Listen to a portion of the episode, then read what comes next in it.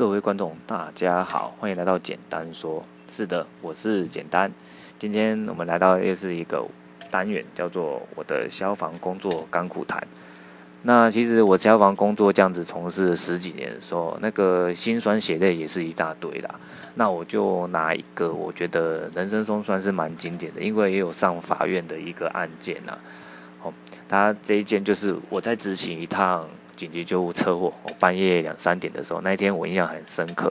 那天还在下雨，那下雨去现场说是一台汽车，然后撞入骑楼，那驾驶的有受伤。然后他现场，我记得他去做酒测的时候，他是稍微有点酒精反应的。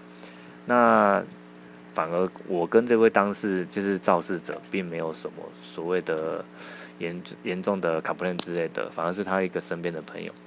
那一个当下，我就是跟他说：“那你受伤，我帮你处理完伤口，然后送他去台南的一个急救责任医院。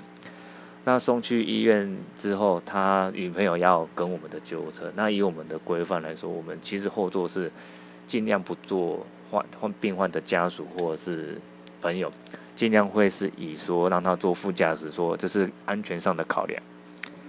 那当然当下那个女朋友就是很。”关心她男朋友，希望坐在后座陪她。那我也是跟她说，那我们的规定是坐坐前座。最后她可能在百般无奈下，她就坐前座。那送到医院之后，后来他的朋友后后续续来了。那其中有一位呢，就是在跟那位肇事者的女朋友在讲话的时候，那个女朋友就可能说，指着我说我态度不太不太好。那那个男生感觉出来他也有喝酒，那一听到啊，他当下就是整个情绪就起来了，就对我破口大骂。那当下其实我也不太想理他了，反正他妈就骂我，其实是不会怎么样的，就是养工作了十几年，那个修为多少都有练起来。后来他情绪反应越来越大，那当下其实我有看得出来，那个女生也吓到了，她不知道她的朋友会反应这么大。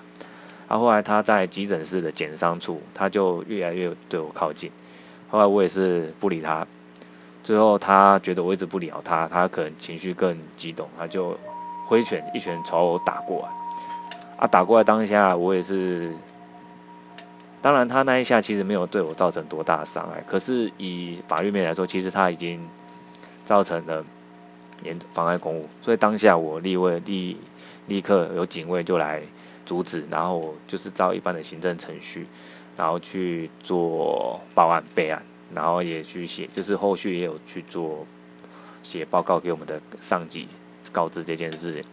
那当然，这位先生跟他的朋友非常聪明，他也是想要用人家，我是说一些刁民的部署，他就是到处诶，公部门、行政院啊、总统府啊、我们的局本部啊，还有消防署啊，他都写检举信。然后检举内容其实很简单，就是写我不够专业，然后态度不佳。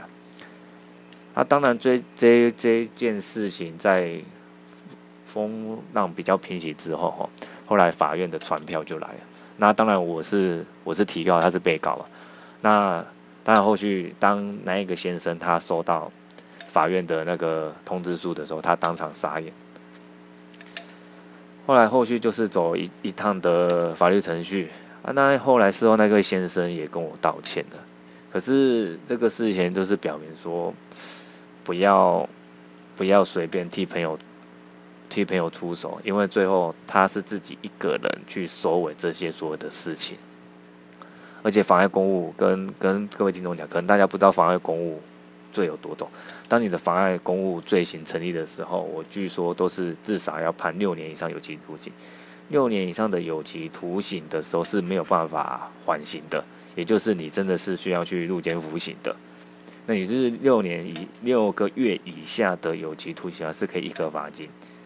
那他当下当然是检察官是说，如果你先跟当事人做造成和解的话，那后续的话就比较好讲。那当然也也是后续也是也是一大堆的和解书啊什么的。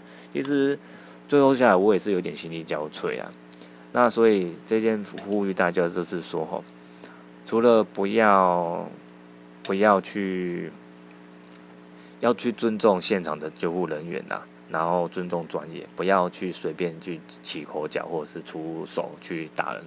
就算是对一般人也是一样，尤其你又对公务人员，而且你要去想想，这个人他是来帮你的，而不是来害你的。哦，那以上